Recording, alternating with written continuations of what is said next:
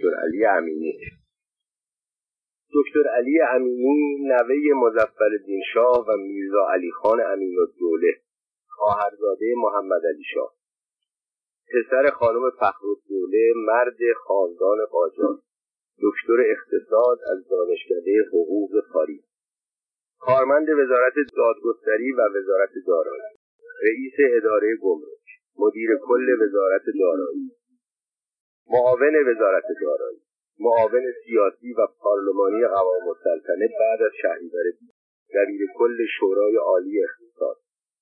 نماینده اول تهران در انتخابات حزبی دوره پانزدهم وزیر اقتصاد ملی در کابینه منصورالملک 1929 وزیر اقتصاد ملی در دولت دکتر مصدق. وزیر دارایی سپهبد زاهدی بعد از 28 مرداد 1332 عاقد قرارداد نفت با کنسرسیوم وزیر دادگستری دولت اعلی سفیر ایران در آمریکا. رهبر منفردین در انتخابات دوره بیستم.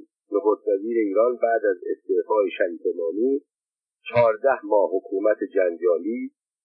مغلوب محمد رضا شاه از سال 1340 تا سال 1157 به مدت 17 سال.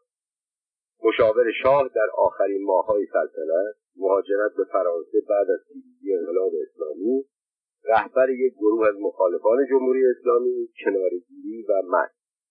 مقدمه.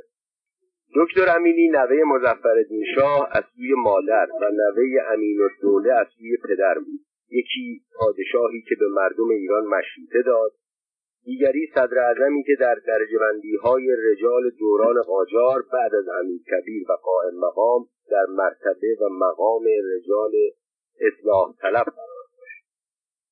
از این موثرتر او پسر خانم فخر دوله بود. زنی که رضا شاه درباره او گفته بود اگر در خاندان قاجار یک مرد وجود داشته باشد خانم فخر است. برای تکمیل شجر نامه امینی بد نیست اضافه کنیم که محمد علی شاه هم دایی او بود. دکتر امینی باهوش بود تحصیل کرده بود ثروتمند اولی را طبیعت در نهادش به ودیعه نهاده بود. دومی را خودش به دست آورده بود. سومی را پدر و مادر برایش به میراث گذاشته بودند. این سه عامل به او کمک کرد در جوانی به مقامات عالی برسد و در سن کمال نخست وزیر شود. درباره اینکه او به همین حد قانع بود یا بیش از این می‌خواست به قول معروف شلوغ است. خودش تعریف می‌کرد. در جریان اوجگیری انقلاب روزی شاه به منظور مشورت مرا به حضور پذیرفت. گفتم اعلی حضرت ها مگر من چه کردم که شما آن بلاها را سر من آوردید؟ شاه گفت تو می‌خواستی پادشاه بشد گفتم آن موقع که بچه بودم گاهی با بچه های دیگر شاهبازی می کردیم اما حالا بزرگ شدم. موقع بازی من گذشته. دکتر امینی در انتخاب منش بین دکتر مصدق و قوام السلطنه مردد بود. گاهی آرزو می‌کرد محبوبیت اولی را داشته باشد. زمانی تفرعن و قدرت دومی او را مجذوب خود می‌کرد. اما برای این شدن یا آن شدن نه سابقه مبارزاتی و گذشت و فداکاری دکتر مصدق را داشت نه حاتم بخشی و دست بازی و قدرت قوام السلطنه را. او برای کسب محبوبیت فقط تا آن حد پیش می‌رفت که با روحانیون روی زمین مینشست افتار می‌کرد و با روزنامه نویسان نهار می‌خورد و درد دل می‌کرد. در زمان نخست وزیری به اجتماعات مردم می‌رفت و ساعتها برایشان نطق می‌زد برای کسب قدرت گاه و بیگاه با شاه درگیر شد او نمی‌دانست که هیچ کس نمی‌تواند کس دیگری شود.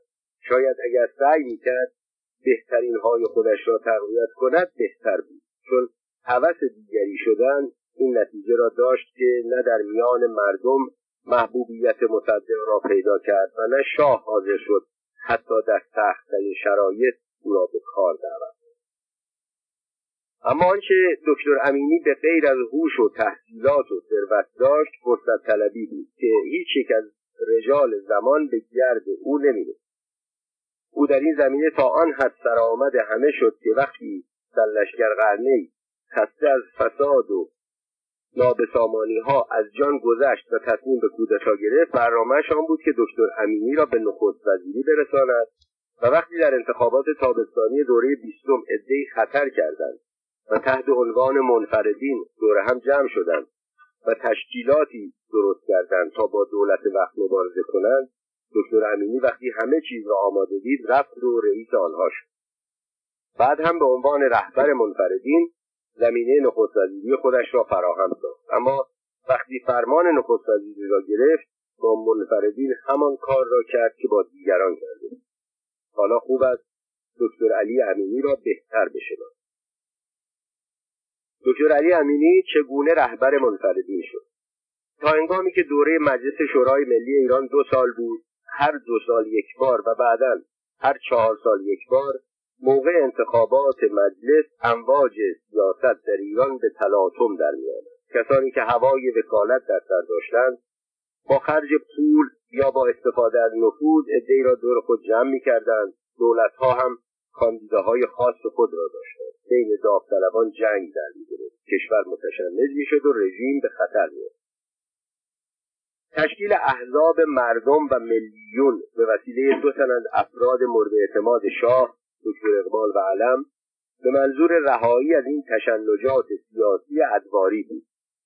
شاه امید داشت با نمونه برداری از ساختار سیاسی انگلستان و آمریکا به کاندیداها بقبولاند که راهیابی به مجلس فقط از طریق احزاب مجاز امکان پذیر است وقتی کاندیدا حزبی شد ناچار می شود از ضوابط خاص پیروی کند و پیروی از ضوابط یعنی انضباط. در مورد رای دهنده ها هم تحت عنوان حزب راحتتر می‌شد افراد را پای صندوق های رأی در تاریخ 28 اردیبهشت 1336 امیر اسدالله علم وزیر سابق و رئیس املاک سلطنتی آن زمان که از مدتی قبل عدهای از افراد تحصیل کرده چپرو و همچنین تودهای های سابق را دور خود جمع کرده بود طی یک مصاحبه مطبوعاتی تأسیس حزبی به نام مردم را اعلام کرد. علم در مرامنامه حزب گفت این حزب طرفدار سهیم شدن کارگران در سود کارخانه ها تقسیم اراضی مزرعی بین کشاورزان و تساوی حقوق بین زنان و مردان است. اصولی که شاه همیشه خود را طرفدار آنها معرفی می‌کرد و چند سال بعد آنها را جزو اصول ششگانه انقلاب سفید اعلام داشت. نه ماه بعد در 28 بهمن سال 1336 دکتر منوچهر اقبال نخست وزیر تشکیل حزبی به نام میلیون را اعلام کرد. چون اکثر وکلا و سناتورها و وزیران کابینه عضویت این حزب را پذیرفتند به حزب اکثریت یا دولتی معروف شد. با این وضع رژیم مطمئن بود انتخابات دوره بیستم بی و صدا انجام خواهد اما رژیم در آن ایام یک مدعی خارجی هم داشت آمریکا. از آنجا که بعضی از اعضای کنگره آمریکا به ویژه سناتور جان جرالد کندی کاندیدای دموکرات انتخابات ریاست جمهوری سال 1960 در مبارزات انتخاباتی خود از نبود آزادی در ایران رواج فساد در کشور و زیاد شدن فاصله طبقاتی انتقاد کردند رژیم در صدد برآمد برخلاف تصمیم قبلی. که قرار بود فقط اعضای احزاب مردم و میلیون حق شرکت در انتخابات دوره بیستم را داشته باشند فعالیت افراد و گروه های مستقل را هم آزاد اعلام اما بلافاصله نشان داد که این آزادی شامل حال اعضای جبهه ملی نمیشه. با اعلام آزادی شرکت افراد مستقل در انتخابات کسانی چون آقا جعفر بهبهانی فرزند آیت الله بهبهانی محمد درخشش رئیس جامعه لیسانسیه های عالی و ارسلان خلعتبری وزیر دادگستری و سیاستمرد خوشنام میانه رو سالهای بعد از شهریور و عدهای دیگر به تدریج دور هم جمع شدند و گروهی به نام منفردین تشکیل دادند. در آغاز خود منفردین هم تصور نمی‌کردند کارشان بگیرد. دولتی ها و افرادی که همیشه نفع خود را در حمایت از حکومت وقت می‌دیدند در حزب میلیون جمع شده بودند. چپها و روشنفکرهای تشنه قدرت گیر علم حزب مردم علم می‌زدند طرفداران جبهه ملی و دکتر مصدق هم پس از یک آزمایش قدرت چون بلافاصله از فعالیت ممنوع شدند به مبارزات پنهانی روی آورد پس دیگر کسی نمیماند که از منفردین حمایت کند. با توجه به آنکه گروه منفردین در زمان مصدق در جبهه مخالف قرار داشتند و به همین دلیل هم به آنها اجازه فعالیت داده شده بود هیچ کس احتمال نمی‌داد در جلسات سخنرانی منفردین عده قابل توجهی جمع شود چه به آنکه جمع آنها سبب وحشت دولت گردد. تا وقتی منفردین وارد صحنه نشده بودند مبارزه انتخاباتی رونقی نداشت. مخالفت ها آبکی بود. حزب مردم اعلام می‌کرد حزب دولتی و دولت اقبال قادر نیستند منویات اعلی حضرت را اجرا کنند دکتر اقبال هم با اشاره به علم می‌گفت کسانی که حوث زمامداری کرده اند مرد کار نیستند. منفردین که در زمینه انتخابات تعهدی نسبت به رژیم نداشتند تندتر می‌رفتند اما اشکال کار منفردین آن بود که از نظر شخصیت سیاسی همتراز دو رقیب دیگر خود نبود. در یک سو دکتر اقبال نخست وزیر قرار داشت که با سابقه وزارت دربار ریاست دانشگاه تهران و چندین بار شرکت در دولتهای مختلف هفده بار وزارت وزنهای در سیاست کشور شد از سوی دیگر علم با آنکه همتراز اقبال نبود چند بار به وزارت کشور و کشاورزی رسیده بود و در آن زمان رئیس املاک سلطنتی بود و بودجه عظیمی در اختیار داشت. از اینها گذشته همه می‌دانستند دوست گرمابه و گلستان شاه. طرف مقابل آنها یکی سید جعفر بهبهانی بود. او با آنکه به خاطر پدرش در میان مذهبی ها و بازاری ها طرفدارانی داشت اما بالاترین مقامی که به دست آورده بود در دو دوره دوره های هجدهم و نوزدهم نمایندگی مجلس. ارسلان خردبری که در میان گروه های اداری و شهرنشین و تا اندازه هم دانشگاهیان شهرت داشت در پرونده سیاسیش فقط وکالت دوره های هجدهم و نوزدهم ثبت محمد درخشش که بعدا به منفردی نزدیک شد ریاست جامعه لیسانسیه های دانشسرای عالی و انجمن مهرگان را داشت. اما در آن زمان هنوز همه معلمین جذب گروه او نشده بودند خودش هم فقط یک بار در دوره هجدهم به مجلس راه یافت در اینجا و در چنین شرایطی بود که یک سیاستمرد زیرک و فرصت طلب توانست از موقعیت استفاده کند و خودش را به عنوان رهبر گروه به آنها بقبولاند اما دکتر علی امینی نوه مظفرالدین شاه پسر خانم فخرالدوله داماد وسوق دوله نوچه قوام السلطنه و عاقد قرارداد نفت کنسرسیوم کسی بود که تصور نمی‌شد بتواند در میان مردم و گروه مخالف وجههای پیدا از آن گذشته در دوره هجدهم همین درخشش و بهبهانی و خلعتبری در مخالفت با قرارداد کنسرسیوم نفت علیه او نطقها کردند. اما زیرکی این مرد در استفاده از موقعیت و آشنایی او با طرز تفکر توده ها باعث شد امر محال امکان پذیر گردد او به تجربه آموخته بود رجال سیاسی با هر سابقه ای به محض آنکه در راه مردم گام برداشتند مردم گذشته هایشان را فراموش دکتر امینی در آغاز مانند یک مستمع مشتاق در جلسات سخنرانی منفردین حضور پیدا به عنوان تماشاچی در ردیف عقب می و به سخنان آنها گوش اما کم کم بعد از چند جلسه ناگهان همه در کمال حیرت مشاهده کردند پشت تریبون مشغول سخنرانی درباره انتخابات. دکتر امینی پسر خانم فخرالدوله کسی که در حمایت از قرارداد کنسرسیوم نفت ساعتها در مجلس سخنرانی کرده بود حال پشت تریبون مشغول سخنرانی درباره انتخابات. بعد از 28 مرداد طی شش هفت سال دولتها همش در سیغه مستقبل از پیشرفتهای کشور از رونق اقتصاد از اصلاحات و از آبادانی هایی که قرار بود در آینده بشود صحبت کرده روزنامه های طرفدار دولت و رادیوها هم مرتب تکرار می‌کردند به زودی قوانینی برای مبارزه با فساد تصویب خواهد حقوق بازنشسته ها دو برابر. از امسال طبق برنامه های تنظیمی سالی صدها هزار خانه از طرف دولت ساخته خواهد در همه استانها دانشگاه تأسیس خواهد کرد. مردم از اقدامات دولت پشتیبانی می‌کنند. اگر اظهار نارضایی می‌کردند که سر و کارشان با ساواک بود. در آینده نزدیک قانون از کجا آورده ای اجرا خواهد شد و دهها وعده اساس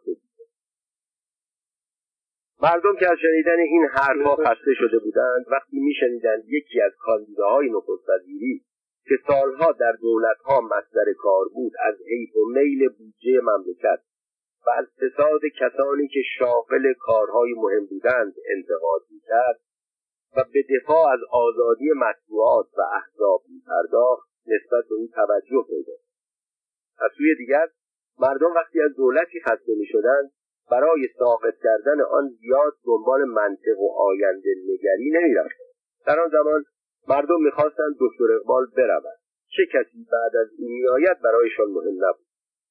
روزنامه نویسان هم که در جریان انتخابات دوره بیستم نقش مهمی ایفا کردند برای آنکه از خفقان و فشاری که طی شش سال متحمل شده بودند رهایی یابند با توجه به سخنان دلنشین امینی درباره آزادی قلم و اجتماعات سابقه او را به دست فراموشی سپردند و به امید آنکه اقبال را که نهایت بیاعتنایی نسبت به مطلوبات از خود نشان داده بود از مسند قدرت پایین بکشند در هر شماره عکسهای دکتر امینی و سخنان او را چاپ در این زمینه با آنکه روزنامه نویسان کانون مطبوعات در حمایت از منفردین پیش قدم بودند روزنامه پرتیراژ و معتبر کیهان هم به جای آنکه حامی دولت شاه یا دست کم طرفدار حزب مخالف فرمایشی یعنی مردم باشد به صورت سخنگوی دکتر امینی و منفردین درآمد دکتر امینی که شغلی نداشت تا وقتش را بگیرد و با ثروت سرشار مادری و پدری که داشت محتاج نبود برای تأمین زندگی. تلاش کند وقتش را به چند قسمت تقسیم کرده و هر قسمت را به مذاکره با گروهی اختصاص داده. او طی یک برنامه‌ریزی دقیق با رهبران منفردین جلسه تشکیل داد در جلسات سخنرانی منفردین شرکت می‌کرد و به ایجاد نطقهای آتشین میپرداخت. مخفیانه با گروهی از رهبران جبهه ملی جلسه داشت و با روزنامه نویس ها گروه گروه و به طور انفرادی جلسات مشورتی تشکیل او در حالی که هفته یک روز با دوستان مطبوعاتی کانون مطبوعات و روزهای دیگر با گروه های دیگر جلسه داشت هفته یک روز مدتی روزهای دوشنبه با من که مجله سپید و سیاه را به صورت ارگان او در آورده بودم به طور انفرادی نهار می‌خورد و درباره اوضاع سیاسی صلاح اندیشی بعدها دانستم که او با چند روزنامه نویس دیگر هم به طور انفرادی جلسه دارد. سیاستمدار یعنی حزب مردم که تا آن زمان مخالفتش با حزب ملیون و دولت در حد قلقلک دادن بود وقتی دید منفردین میدان را از دست گرفتن ناچار شد تندتر برود تا آنجا که در تاریخ پنج مرداد سال 1339 به اتفاق منفردین علیه انتخابات تهران اعلام جرم دکتر اقبال آن زمان به اتکای شاه و آرامش بعد از 28 مرداد امیدوار بود انتخابات را بدون دردسر به پایان برساند خود را در سه جبهه درگیر. اول حزب مردم که حملاتش روز به روز تندتر می‌شد. از سوی دیگر منفردین که با ورود دکتر امینی به صف آنها و حمایت روزنامه های مخالف آن زمان از آنها صاحب موقعیت خاص شده بودند و سرانجام از داخل حزب ملیون خودش. کسانی که از طرف حزب کاندیدا نشده بودند به جای آنکه انضباط حزبی را رعایت کنند و تصمیم رهبری حزب را بدون چون و چراغ بپذیرند وقتی حزب از هر طرف مورد حمله قرار گرفت دست به اعتراض دادند. به عنوان نمونه در لاهیجان رحیم سفاری مدیر روزنامه الفبا و ناطق زبردست که در تشکیل حزب ملیون در زادگاهش فعالیت زیادی کرده بود. وقتی دید اسم او در لیست کاندیداهای حزب نیست یک روز صبح زود وارد باشگاه حزب شد. اوراق و مدارک خودش را برداشت و هر کس را که در داخل باشگاه حزب بود خارج آنگاه یک کامیون آجر و مقداری گچ و سیمان سفارش داد. وقتی مساله کار آماده شد یک بنا و چند کارگر ساختمانی آورد و دستور داد در باشگاه حزب را آجرچین کرده و رویش را گل مالی مامورین انتظامی که تصور می‌کردند این هم یکی از برنامه های حزب که لیدر حزب دولتی در لاهیجان مأمور اجرایی آن است آدمهایی را که به تماشا ایستاده بودند کنار می‌زدند. تا آقای سفاری بهتر بتواند مأموریت حزبی خود را انجام دهد. بعد از مدتی حملات طرفین هر روز تندتر از روز قبل می‌شد و به تدریج کار به مسائل شخصی کشیده می‌شد. دکتر اقبال می‌گفت این آقای دکتر امینی چشمهای درشتی دارد ولی افسوس که این چشمها حقایق را نمی‌بیند او از اول زندگی در ناز و نعمت به سر و از مشکلات مردم اطلاع ندارد. من وقتی در پاریس درس میخواندم و همهش نگران کرایه خانه و خرج زندگی بودم آقای دکتر امینی به اسم تحصیل در آنجا بود و در هتل‌های مجلل خوشگذرانی می‌کرد. او در پاریس خانه و آپارتمان دارد. همین که اینجا خبری شد جان و مالش را از خطر به در می‌برد و بدبختی های مملکت را برای من و شما میده دکتر امینی درباره دکتر اقبال چنین میگه من تا حال نشنیدم او یک مریض را معالجه کرده باشد. او سواد درستی ندارد. من و او هر دو تحصیل کرده فرانسه هستیم اگر او توانست ده سطر فرانسه بدون غلط بنویسد یا صحبت کند همه حرفهای او را قبول خواهم خانم اقبال فرانسوی است. یک دختر او عیسوی و تارک دنیاست. دختر دیگر او زن یک جوان آلمانی مسلکی هم ندارد. روز مبادا یک چمدان بر میدارد و می‌رود. چون اینجا علاقه ای ندارد. انتخابات تابستانی یک قربانی بزرگ داشت. دکتر منوچهر اقبال نخست وزیر و رهبر حزب ملیون. یک برنده بزرگ داشت دکتر علی امینی وزیر و سفیر پیشین.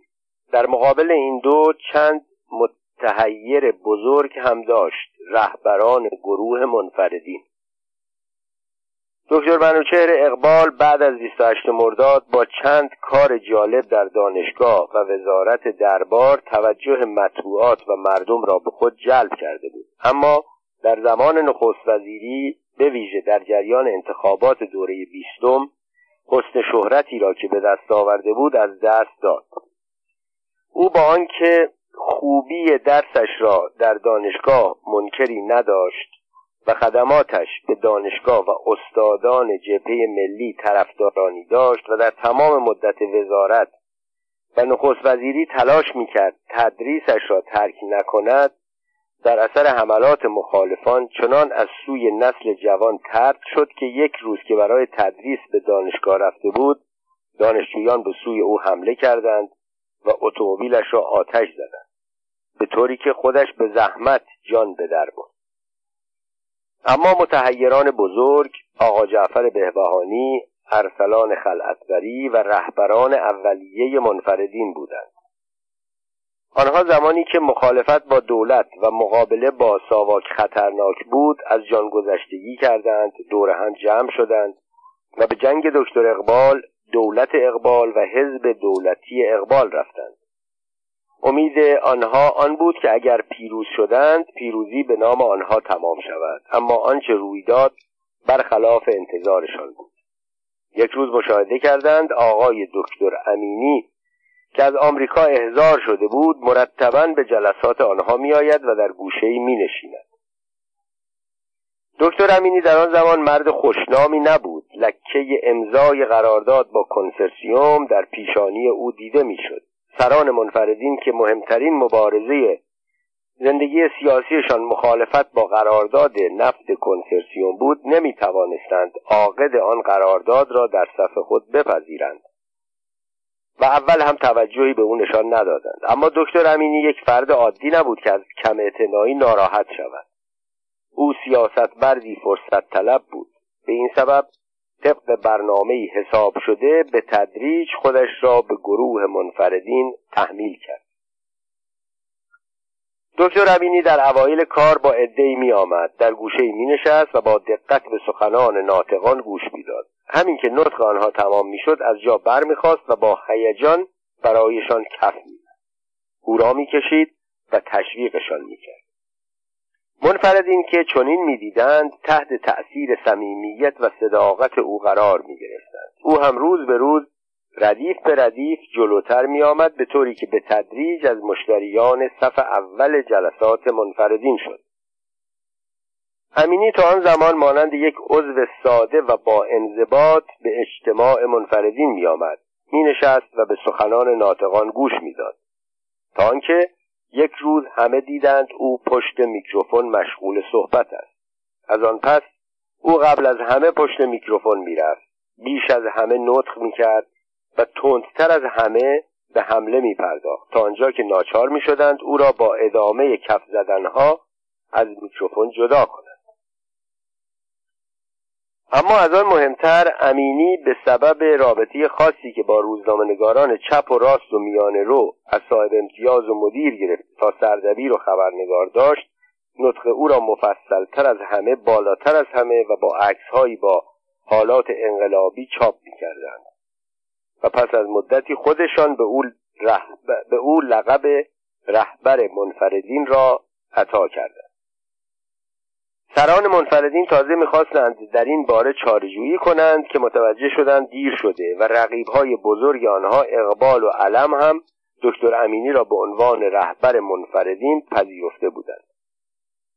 شاه صبح روز پنجم شهریور 1339 در جلسه کنفرانس مطبوعاتی ماهانه انتخابات را شدیداً مردود دانست. او گفت از انتخابات دوره بیستم ناراضی است قبل از ظهر دکتر اقبال استعفای خود را به شاه تقدیم کرد.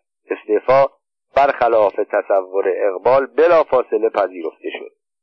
بعد از ظهر شاه مهندس شریف امامی را که در کابینه دکتر اقبال وزیر صنایع و معادن بود به نخست وزیری منصوب کرد. شب عده زیادی از اصناف و بازرگانان و گروه های سیاسی با دست گل به خانه دکتر امینی رهبر خود ساخته منفردین رفتند تا آن پیروزی بزرگ را به او تبریک بگویند. با کنارگیری دکتر اقبال از نخست وزیری و همچنین از رهبری حزب ملیون و استعفای امیر اسدالله علم از رهبری حزب مردم و انتخاب پروفسور عدل جراح مشهور به جای او عملا دکتر امینی به صورت مهمترین چهره سیاسی روز درآمد.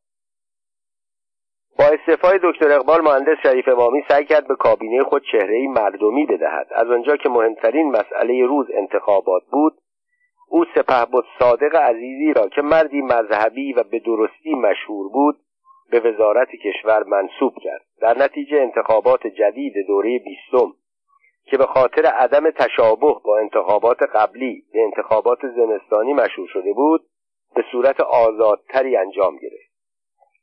انتخابات تابستانی تحت نفوذ حزب ملیون دکتر اقبال دخالتهای سپهبد علوی مقدم وزیر کشور و زیر نظر سپهبد تیمور بختیار رئیس ساواک انجام گرفته بود.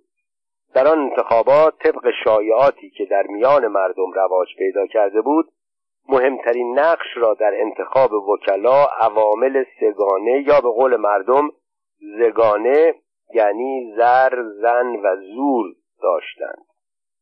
اما در انتخابات زمستانی در اثر دخالت دولت غیر حزبی انتخابات در شرایط آزادتری انجام گرفت. ولی متاسفانه این آزادی گسترده و همه جاگیر نبود. فقط در چند شهر مردم توانستند نماینده های دلخواه را به مجلس بفرستند که در نتیجه آن الله یار صالح نماینده کاشان و آقا جعفر بهبهانی و ارسلان خلعتبری از تهران و جمعی دیگر که تعداد آنها به 20 نفر نمی رسید راهی مجلس شدند. بعدها درباره انحلال دوره بیستم شایع شد که رژیم با سابقه ای که از فراکسیون توده در مجلس چهاردهم و اقلیت مجلس در دوره شانزدهم داشت احتمالا این بیست نفر را هم نتوانست تحمل کند و مجلس را منحل کرد تا از دست آنها راحت شود. با خاتمه کار انتخابات زمستانی و افتتاح مجلس فعالیت های سیاسی خاتمه پیدا نکرد. این بار علاوه بر دانشجویان دانش آموزان هم به علت سختگیری های وزارت آموزش پرورش در مورد امتحانات وارد صحنه شدند. فرهنگیان قشر زحمتکش و محروم جامعه هم با توجه به شرایط روز وارد میدان شده بودند. درست در زمانی که دانشگاه تهران پس از دو ماه تعطیلی شروع به کار کرد مدارس به علت اعتصاب معلمان تعطیل شد. روز دوازدهم اردیبهشت 1340 دبیران و آموزگاران به جهت اعتراض به کمی حقوق دست به اعتصاب زدند و مدارس کشور به صورت نیمه تعطیل درآمد. در تهران فرهنگیان در میدان بهارستان جمع شدند و با ایراد نطقهای آتشین از مجلسیان خواستند به وضع زندگی آنها رسیدگی کرده و درباره ترمیم حقوقشان اقدام کنند. با دخالت پلیس به منظور متفرق کردن معلمان درگیری به وجود آمد. در اثر شلیک گلوله به وسیله رئیس کلانتری بهارستان یکی از دبیران پایتخت به نام دکتر عبدالحسین خان علی به قتل قتل دکتر خان علی و تشییع جنازه بی سابقه او که به وسیله فرهنگیان به عمل آمد و عدهای از وکلای مجلس هم در آن شرکت کردند و نطقهای آتشین فرهنگیان به ویژه محمد درخشش اوضاع کشور را به کلی متشنج کرد. تا این زمان مطبوعات که هنوز به شدت به وسیله ساواک سانسور می شدند از دخالت سریح در جریانات سیاسی کشور محروم بودند و فقط در یک محدوده مشخص می توانستند اظهار نظر کنند. ولی ناگهان وضعی پیش آمد که به مطبوعاتی ها نشان داد وضع از پایه دگرگون شده است تا اوایل سال 1340 تا قبل از انتخاب کندی دموکرات به ریاست جمهوری آمریکا در ایران سانسور مطبوعات به شدت اجرا می شد از یک سو هر روز به وسیله متصدیان قسمت مطبوعات ساواک به سردبیرهای مجلات و روزنامه ها تلفن می‌شد و درباره اینکه چه چیزهایی را بنویسند و چه چیزهایی را ننویسند دستورهایی داده می‌شد. علاوه بر در مورد مجلات یک روز قبل از تاریخ انتشار و در مورد روزنامه ها نخستین شماره که از چاپ خارج می‌شد به وسیله محرم علی خان به ساواک برده می‌شد و فقط بعد از ملاحظه مجله و روزنامه و دادن تغییرات در آن اجازه انتشار روزنامه یا مجله صادر می گردید. اما ناگهان برخلاف سنت محرم علی خان در روز معین برای گرفتن نشریات نیامد از آنجا که بعد از 28 مرداد 1332 تا آغاز سال 1340 چنین وضعی سابقه نداشت و در تمام این هشت سال مجله ها و روزنامه ها قبل از انتشار سانسور می شدند از دوستان مطبوعاتی دیگر این جریان تغییر جریان این تغییر بی سابقه را جویا شدیم. اما آنها هم با چنین وضعی روبرو شده بودند و ما که نمی‌دانستیم موضوع چیست برای اولین بار پس از 28 مرداد مجلات خود را بدون آنکه سانسور شده باشد منتشر کرد. نکته جالب اینجاست که بعضی از همکاران ما که محافظ کارتر بودند و هشت سال تحمل سانسور آنها را به این کار عادت داده بود وقتی می‌دیدند از قسمت مطبوعات ساواک برای گرفتن روزنامه با آنها مراجعه نمی شود نگران از اینکه مورد معاخذه قرار گیرند و مجازات شوند خود به قسمت مطبوعاتی و رئیس وقت آن اداره سرهنگ شاهین مراجعه می کردند. اما به طوری که می‌گفتند تلفن اداره بوغ آزاد می‌زد ولی کسی گوشی را بر نمی داشت. بعضی از روزنامهنگاران این دوستان محافظه کار را مسخره می کردند ولی آنها که عاقلتر بودند می‌گفتند رژیمی که بر پایه دیکتاتوری و سانسور استوار شد نمی‌تواند روش خود را عوض کند. آنها دیر یا زود سر وقت ما خواهند آمد و تلافی این روزها را در خواهند آورد. آینده نشان داد حق با آنها بود. زندگی و مشاغل دکتر علی امینی از کارمندی ادلیه تا نخست وزیری. علی امینی فرزند محسن خان امین الملک محسن خان بعدا لقب پدر خود امین الدوله را به دست آورد.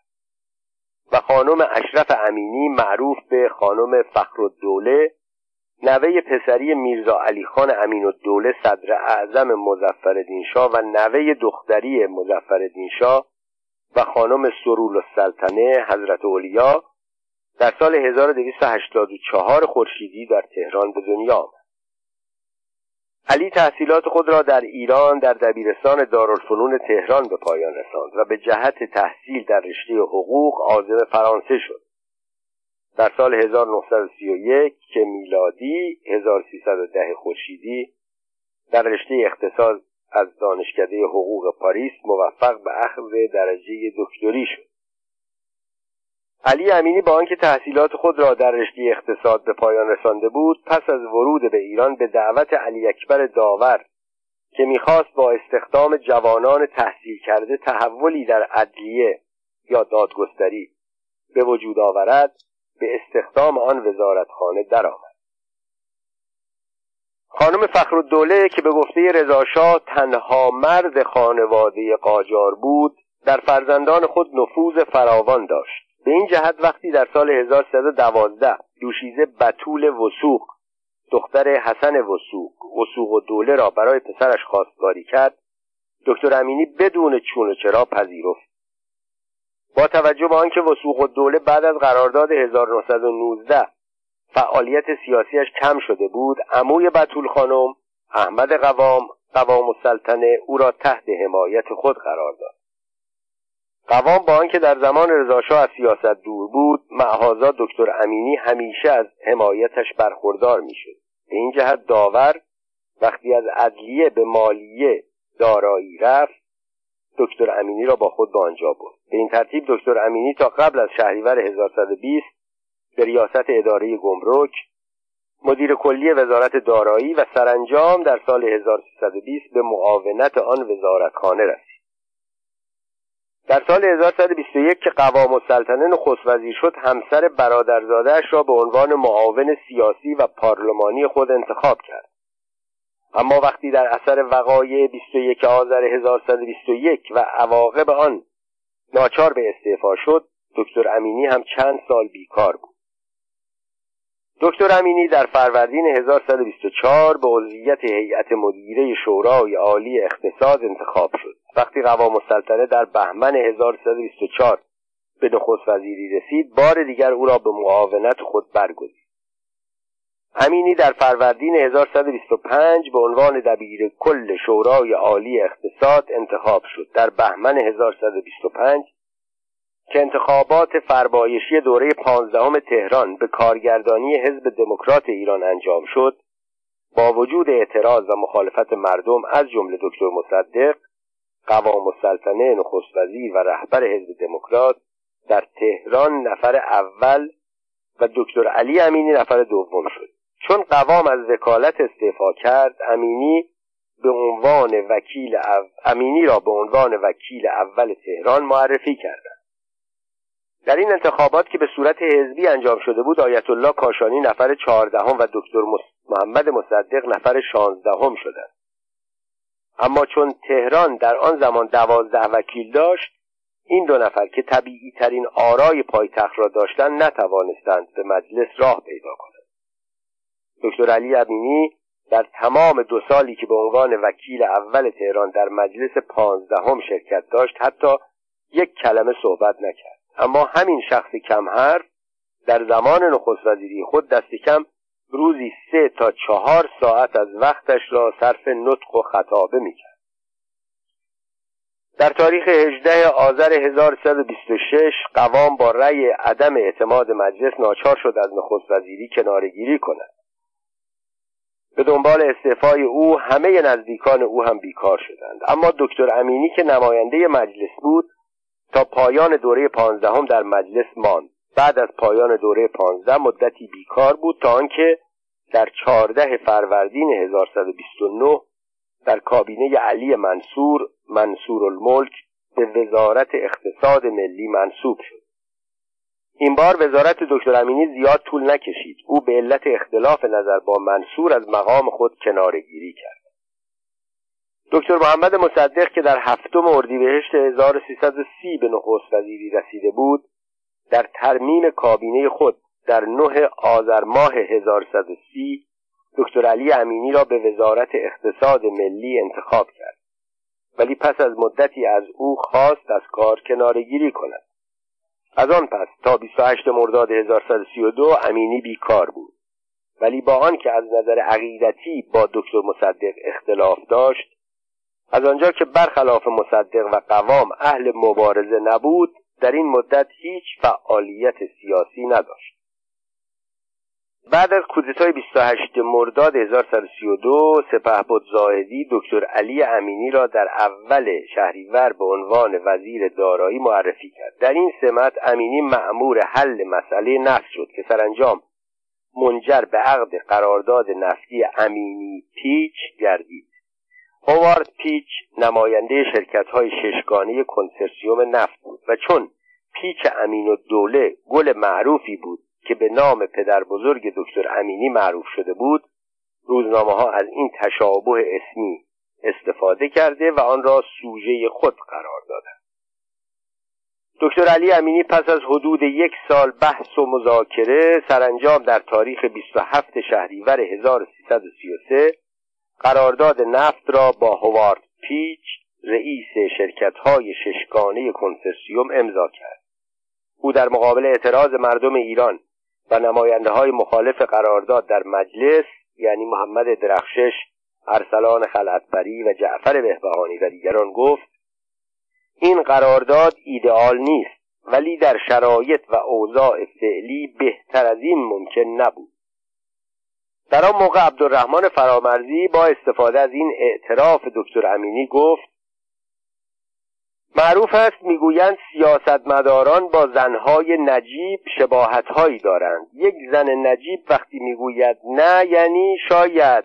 وقتی می‌گوید شاید یعنی بله. و وقتی می‌گوید بله دیگر نجیب نیست. یک سیاستمدار وقتی می‌گوید بله یعنی شاید. وقتی می‌گوید شاید یعنی نه. وقتی می‌گوید نه دیگر سیاستمدار نیست. حالا باید گفت چقدر وضع قرارداد خراب است که مرد سیاستمداری مثل دکتر امینی می‌گوید نه. یعنی که این قرارداد ایدئال نیست. وقتی دکتر امینی در سال 1140 به نخست وزیری رسید در اولین جلسه مصاحبه مطبوعاتی که با خبرنگاران روزنامه ها تشکیل داد زنده یاد عباس واقفی که از سوی مجله سپید در جلسه مصاحبه شرکت کرده بود گفت آقای نخست وزیر شما هفت سال قبل در موقع قرارداد عقد قرارداد نفت گفتید که این قرارداد ایدئال نیست و اظهار امیدواری کردید ایران بتواند در شرایط مساعد قرارداد بهتری در مورد نفت منعقد کند. آیا فکر نمی کنید اکنون با نخست وزیری شما شرایط مساعد فرا رسیده باشد؟ پاسخ دکتر امینی به واقفی پاسخی سیاستمدارانه بود. کسی چیزی از آن درک نکرد اما بعد از آن دیگر جلسه مصاحبه مطبوعاتی با خبرنگاران در دولت دکتر امینی تشکیل نشد. بعد از سپهبد زاهدی حسین اعلا در تاریخ 17 فروردین 1134 به نخست وزیری رسید. در کابینه اعلا دکتر امینی به عنوان وزیر دادگستری وارد کابینه شد.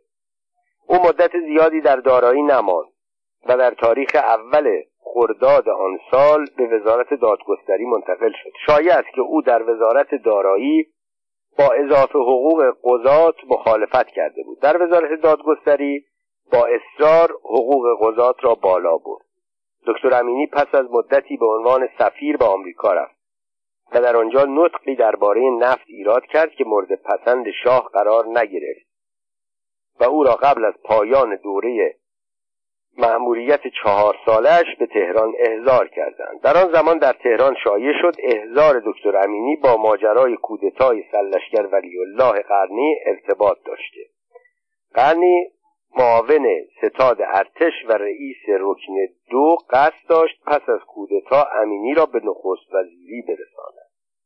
وقتی امینی از مقام سفارت معزول شد در پایتخت شایع شده بود که او به محض ورود به تهران بازداشت خواهد شد.